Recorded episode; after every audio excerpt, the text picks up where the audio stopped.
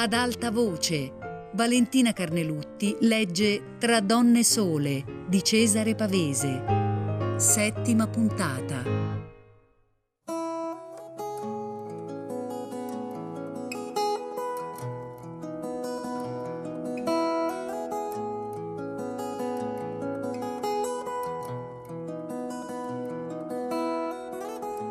Non è facile sfuggire alla gente sfaccendata. Rientrando mi aspettava già un biglietto d'invito per un'asta di lusso siglato da Morelli che mi avrebbe telefonato l'indomani. Cominciai a rendermi conto che se arrivando a Torino mi fossi affittata una stanza non avrei mai incontrato né Morelli né nessuno, tranne Febbo purtroppo. Ma la vita che facevo era quella, inutile rimpiangere il tranquillo disordine di Roma. Queste cose se ne vanno da sé. Molte volte negli anni passati mi ero trovata in un giro simile. C'era quasi da ridere, mi era rimasto Maurizio quanto tempo sarebbe rimasto. Da qualche giorno l'impresa di Via Po mi scoraggiava, me l'ero voluta. Dovevo correre, pensare io a tutto, dar fondo a Torino. Venti anni prima non l'avrei sognato. Da quando ero così in gamba? Forse anch'io facevo il teatro come gli sfaccendati di Torino e tutto sommato era giusto che li avessi nei piedi se lavoravo per loro. Quando mi vengono di queste idee vorrei poter scappare, piantar tutto, ritornare all'atelier. Su quella storia del mobilio antico anche Beccuccio si mise a dir la sua. Sapeva di certi ebanisti, padre e figlio, che prima della guerra lavoravano a Palazzo Reale e ci avevano fatto dei restauri delicati. Andammo a cercarli. Stavano in fondo a un cortile in una viuzza, sporca e stretta, ma dall'interno era un palazzo vecchio. C'erano perfino degli alberi e una statua. L'ebanista, un vecchietto, toccandosi gli occhiali sospettoso, si mise a cianciare così all'aperto nel cortile. Quando capì quel che volevamo, mi disse che era un peccato mettere dei mobili belli in un negozio. Bastava della roba moderna, di compensato e di smalto. Gli dissi che se n'era già parlato, ma che volevo vedere qualcosa. Che cosa volevo vedere, mi disse, se i palazzi erano tutti chiusi. Non volevo vedere i palazzi, dissi, mi bastava un'idea, un'ambientazione. Lui disse che se non volevo vedere era chiaro che non me ne intendevo, e allora tanto valeva che nel negozio ci mettessi la roba solita. Becuccio gli chiese lui se non aveva in corso qualche lavoro. Il vecchio si voltò alla bottega e gridò nel buio. Qualcuno s'agitava in fondo. Abbiamo qualcosa? gridò il vecchio. L'altro grugnì. Non c'è niente, disse il vecchio toccandosi gli occhiali. Cosa vuole? Non si ha più voglia di lavorare per la gente. Beccuccio rimase male e cominciò a far parole e dovetti tirarlo via anche lui. L'ebanista s'era ricacciato in bottega e neanche gli rispondeva. Tornammo insieme in via Po, dove già Febo mi aspettava per scegliere le stoffe da mettere ai muri. Dissi a Beccuccio che era bello far la vita di quel vecchio, sbattere la porta in faccia agli altri e il lavoro sceglierlo noi. Non ne deve fare molto, disse Beccuccio. La politica gli ha dato alla testa. Poi con Morelli visitai quella mostra e c'erano dei pendoli e dei servizi davvero belli. Ogni tanto mi scappava da dire questo andrebbe, ma mi ricordavo che ero lì soltanto per svago, per dare a Morelli modo di tenermi compagnia. Non vuol farsi una casa per sé? mi diceva Morelli. Se un giorno una qualche Clelia me la mette su. Lui si godeva la sua parte fra quei cristalli e le signore che mi sbirciavano e con parecchie si salutava. Io pensavo quanti di loro dovevano conoscersi con Momina, con Febo, con Mariella e i pittori. Torino è ben piccola. Domandai a Morelli se qualcuno di quella crema faceva sul serio. Lui chiese come. Se hanno dei vizi, dissi, se si giocano i patrimoni, se sono carogne come vorrebbero. Finora ho trovato soltanto della gente sporchetta o dei ragazzi e Succede, disse Morelli, che siamo più giovani noi dei ragazzi. Non sanno mica. Dico gli anziani come lei e come me, quelli che hanno tempo e mezzi, se li godono almeno. Io se non dovessi lavorare avrei dei vizi terribili. In fondo non mi sono cavata nessuna voglia nella vita. Morelli serio mi disse che un vizio ce l'avevo. E quale? Avevo il vizio di lavorare, di non prendere mai una feria. Lei è peggio degli industriali padri di famiglia mi disse, ma quelli almeno erano uomini coi baffi e hanno fatto Torino. Non ho famiglia e non ho ancora i baffi, dissi. Morelli si guardò intorno. Una c'è stata che ha fatto sul serio, dissi. Quella ragazza Mola. Lei crede? disse dubbioso. Poi si irritò improvvisamente. Val la pena lavorare notte e giorno per la famiglia. Se avessi io una figlia che mi fa di questi giochi l'avrei già chiusa in un convento. Una volta ci sapevano fare. Io credo, dissi guardandomi in giro, che le ragazze nei conventi comincino sempre facendo l'amore insieme. Ma venivano fuori delle donne di classe, saltò su Morelli, delle signore, delle vere padrone di casa, almeno sapevano parlare. Mica che sia un grosso guaio, dissi. Le ragazze si innamorano tutte di un'amica più sveglia. Ma qui a Torino non prendono sul serio neanche queste cose, sono tristi, hanno la nausea. Discutono, disse Morelli. E noi che cosa facevamo? Davvero che le sere quando riuscivo a cacciarmi sola in un cine o il mattino quando mi trattenevo a prendere il caffè dietro una vetrina in via Roma e nessuno mi conosceva e facevo progetti immaginando di aver messo insieme chissà che negozio, erano i soli momenti belli di Torino. Il vero vizio, quello che Morelli non aveva detto, era questo piacere di starmene sola. Non sono le ragazze che stanno bene in convento, ma noi altri Pensavo a quella nonna di Mariella che a 80 anni pigliava gusto a veder gente ascoltare dal letto il baccano degli altri. Pensavo a Carlotta che aveva fatto la vita e c'era rimasta. Tutto sommato, far la vita non è altro che sopportare una compagnia e portartela a letto anche se non ne hai voglia. Aver dei soldi vuol dire poterti isolare. Ma allora perché gli sfaccendati che hanno soldi sono sempre in cerca di compagnia e di baccano? Quando ero bambina invidiavo le donne come Momina, Mariella e le altre. Le invidiavo e non sapevo chi fossero. Le immaginavo libere, ammirate, padrone del mondo. A pensarci adesso non mi sarei cambiata con nessuna di loro. La loro vita mi pareva una sciocchezza, tanto più sciocca perché non se ne rendevano conto. Ma potevano far diverso? Al loro posto avrei fatto diverso. Rosetta Mola era un'ingenua, ma lei le cose le aveva prese sul serio. In fondo era vero che s'era uccisa senza motivo, non certo per quella stupida storia del primo amore con Momina o qualche altro pasticcio. Voleva stare sola, voleva isolarsi dal baccano. E nel suo ambiente non si può star soli, non si può far da soli se non levandosi di mezzo. Adesso Momina e gli altri se l'erano già ripresa. C'eravamo andati insieme a pigliarla a Montalto. Ripensare a quel giorno mi faceva pena.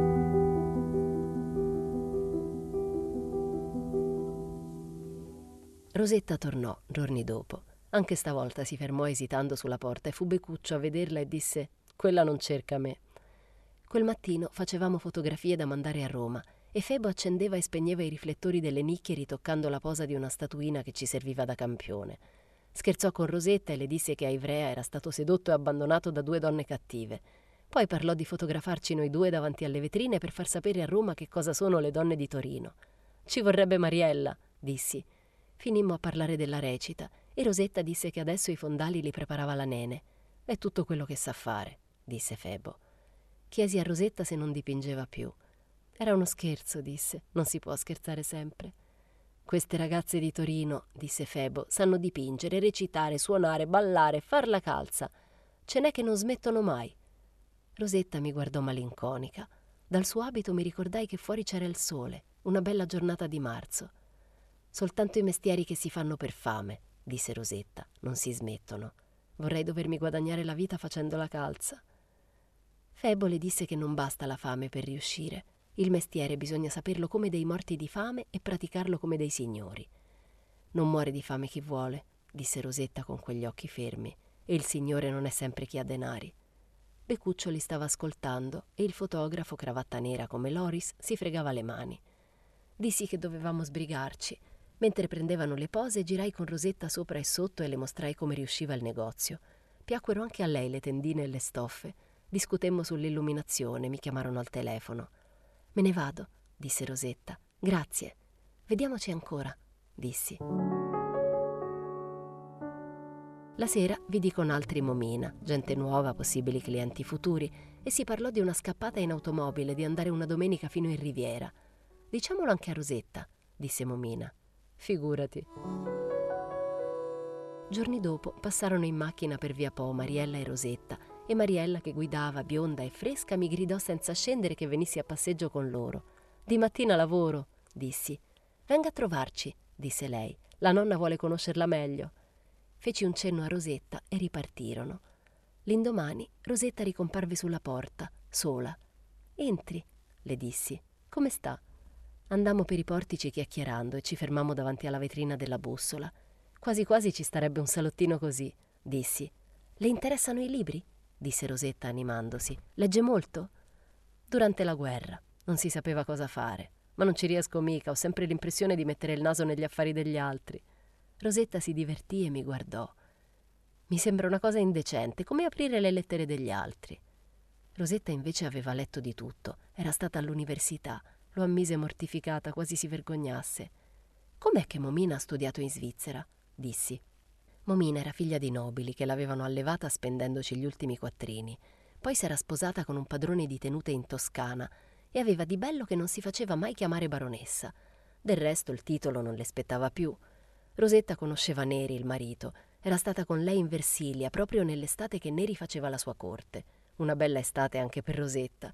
S'era divertita a osservare come Momina tormentava Neri, come un topo.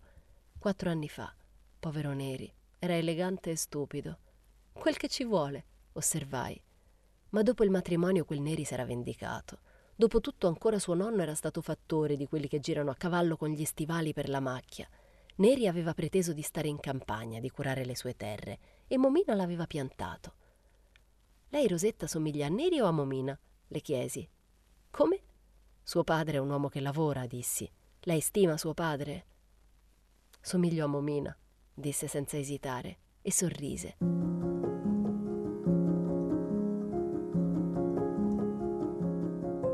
E così andammo in riviera. Ci fu di nuovo che con noi venne la nene. Facevamo due macchine, due Studebaker magnifiche. Ero seduta tra la nene e Rosetta e ci portava un certo barone giovanotto, un tipo scemo che non capiva lo scherzo ma si intendeva di quadri. Guidò tutto il tempo semivoltato a discorrere con la nene di messe in scena e di nomi francesi. Momina era avanti sulla macchina di Mariella, piena di gente che avevo appena conosciuto. Era ancor buio e minacciava pioggia, ma tutti giuravano che la domenica in riviera c'è il sole. Rosetta parlava appena. Di nuovo mi stupì quella nene, scultrice o pittrice che fosse, labbra grosse e frangetta, e il suo modo sfacciato di ridere come una bambina. Eppure aveva i suoi trent'anni, poco più giovane di me. Era anche ingenua, impulsiva, e quando Rosetta le chiese come stava Loris e perché non veniva anche lui, si confuse e abbassò la voce come colta in fallo. Strana ragazza, sembrava una lucertola. Probabilmente era davvero in gamba, e un artista è così che deve essere. Ma avevo sonno la notte l'avevamo passata in casa del barone cenando e aspettando le ragazze per partire. Ma sopii. Sull'Appennino incontrammo un brutto vento e in mezzo ai boschi ci prese la pioggia. Poi via via che usciva la luce la pioggia diradò finché corremmo lungo il mare nell'aria tiepida, sportelli aperti sotto gli ultimi spruzzi. Qui i giardini erano verdi e già fioriti. Chiesi a Rosetta se quell'anno andava al mare. Mi disse di no, che tornava a Montalto. La nostra meta era una villa sopra Noli, ma qualcuno disse andiamo a Sanremo. Per me, disse il barone, volevo fare un po' di sdraio. Mentre discutevano scendemmo sulla piazzetta di Noli. Momina ci raggiunse. A quell'ora sotto la prima luce la piazza era deserta i caffè chiusi. Anche stavolta siamo mattiniere, mi disse Momina. Rosetta fumava con la borsetta a tracolla, appoggiata alla ringhiera, voltando la schiena al mare. Non ho mai visto il mare a quest'ora, disse la nene. Ci si riesce passando la notte bianca, disse Momina, ma non vale la pena. Meglio del mare è questa rietta che sa di fiori. Ripartimmo, il barone l'aveva vinta lui.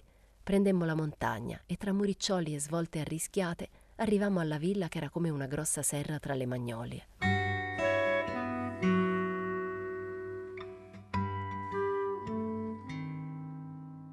Camminando nel giardino, Rosetta ci raccontò che l'anno prima voleva farsi monaca. C'eravamo allontanate con lei e Momina nel boschetto fino a una balaustra di dove si dominava il mare. Ma le ragazze come me non le vogliono, disse. Perché? Se hai dei soldi, disse Momina. Rosetta si mise a ridere piano e disse che le monache devono essere vergini. Momina disse: È un matrimonio come un altro. Tutto quello che si chiede a una sposa è che vesta di bianco.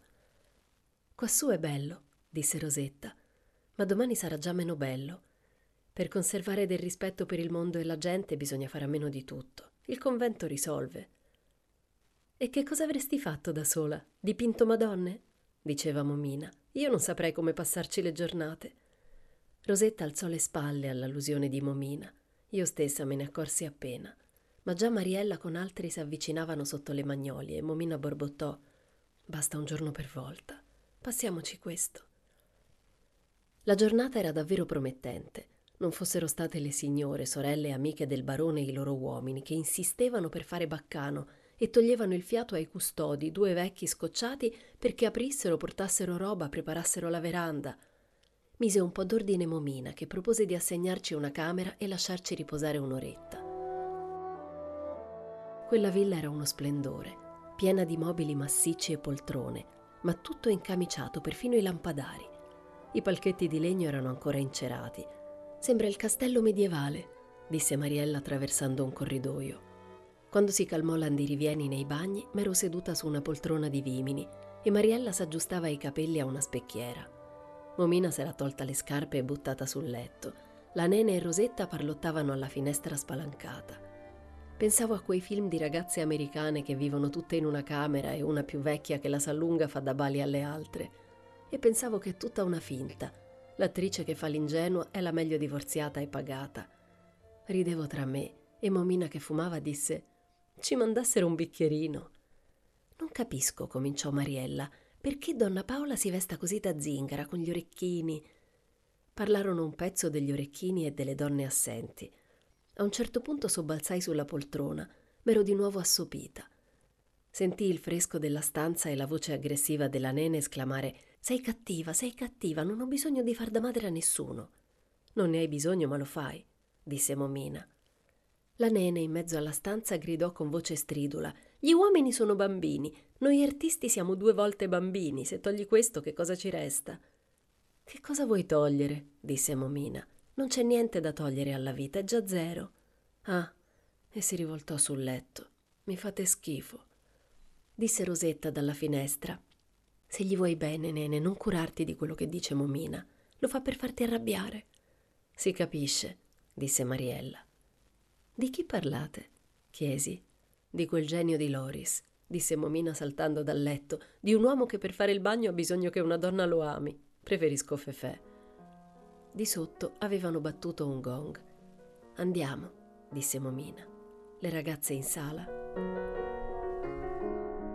Consumammo nella veranda la colazione che i custodi erano corsi a cercare in paese. Donna Paola col suo mantello scarlatto da zingara faceva lo stessa e si scusava che i piatti dovessimo passarceli a mano. Pasteggiammo a chianti e liquori nei bicchieri da cognac. Mariella cianciò a non più finire. Verso la fine si dovettero tirare le tendine, tanto sui vetri batteva il sole. Non era ancora mezzogiorno. Quando ci alzammo si cercò di far qualcosa. Qualcuno disse scendiamo al mare, qualche altro si perse nel giardino. Avevo alle costole un tale grassoccio che voleva mostrarmi dall'alto le antichità di Noli. Lo seminai con una scusa. Feci una scappata nella camera al primo piano e mi sedetti alla finestra. Fumai guardando le piante. Dal giardino salivano richiami e voci note. Riparlavano di andare a Sanremo. Si spalancò improvvisamente l'uscio. Entrò Mariella. Ah, c'è lei? disse. Mi scusi. Sulla soglia intravidi il barone che si ritrasse. Devo andarmene? dissi. Mariella mi fece un bel sorriso e chiuse l'uscio in faccia all'altro. Cercavo lei. Mi venne incontro. Queste gite hanno di antipatico che c'è sempre qualcuno di troppo, cianciò. Volevo dirle, Clelia, aiutiamo la povera Rosetta. Lei sa com'è sensibile, intelligente. Eravamo tanto amiche prima. Dobbiamo toglierla i suoi pensieri morbosi, distrarla. Aspettavo dove andasse a parare. Vedevo ancora la faccia storta del barone. Glielo dica anche lei, so che vi siete vedute. Con me non esce volentieri. La convinca a venire alle prove. Non si riesce a tenerle insieme queste ragazze, com'è difficile metter su qualcosa. Forse, le dissi, Rosetta è cresciuta, non vuole più giocare con la bambola. No, no, disse lei, ci sono dei ripicchi, delle gelosie. Non mi pare che l'abbia con la nene. Non è questo. Da quando Momina si è messa contro la recita, anche Momina, che senso. Rosetta non vuole più saperne, ci abbandona. Io credo, le dissi, che Rosetta abbia cercato di ammazzarsi perché era stufa di Momina, della recita, di lei, di tutti quanti. Non crede?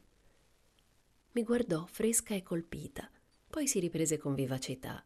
Lei esagera, disse. Rosetta è una ragazza intelligente e sincera.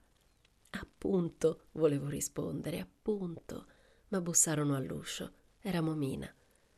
Si va a Sanremo, annunciò. Poi, guardandoci con gli occhi piccini, disse: Mi stupisco di voi. Non arrivammo a Sanremo. La nene cominciò a sentirsi male, a dare calci, a rovesciarsi sui cuscini gemendo. Che cosa terribile, muoio! Fermate! Anche la prima macchina fermò. Niente, niente, disse il barone, è il male d'auto. Questa macchina fa questi scherzi. Stavano male anche una donna dell'altro gruppo e il tipo grassoccio. Li facemmo vomitare sul muretto. La più tragica era la nene, con gli occhi cerchiati e le sue parole sconnesse. Mi spiegarono che le grandi macchine americane sono così molleggiate e comode che fanno l'effetto del rullio del mare.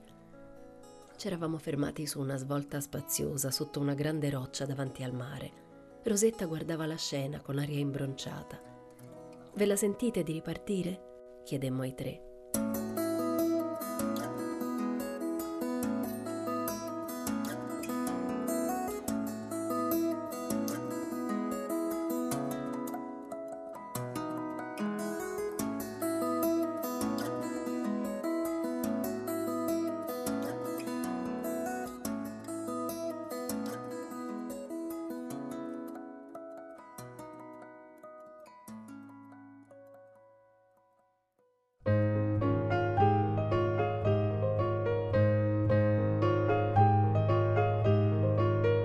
Valentina Carnelutti ha letto Tra donne sole di Cesare Pavese, a cura di Fabiana Carovolante con Jacopo De Bertoldi, Luigi Iavarone e Chiara Valerio.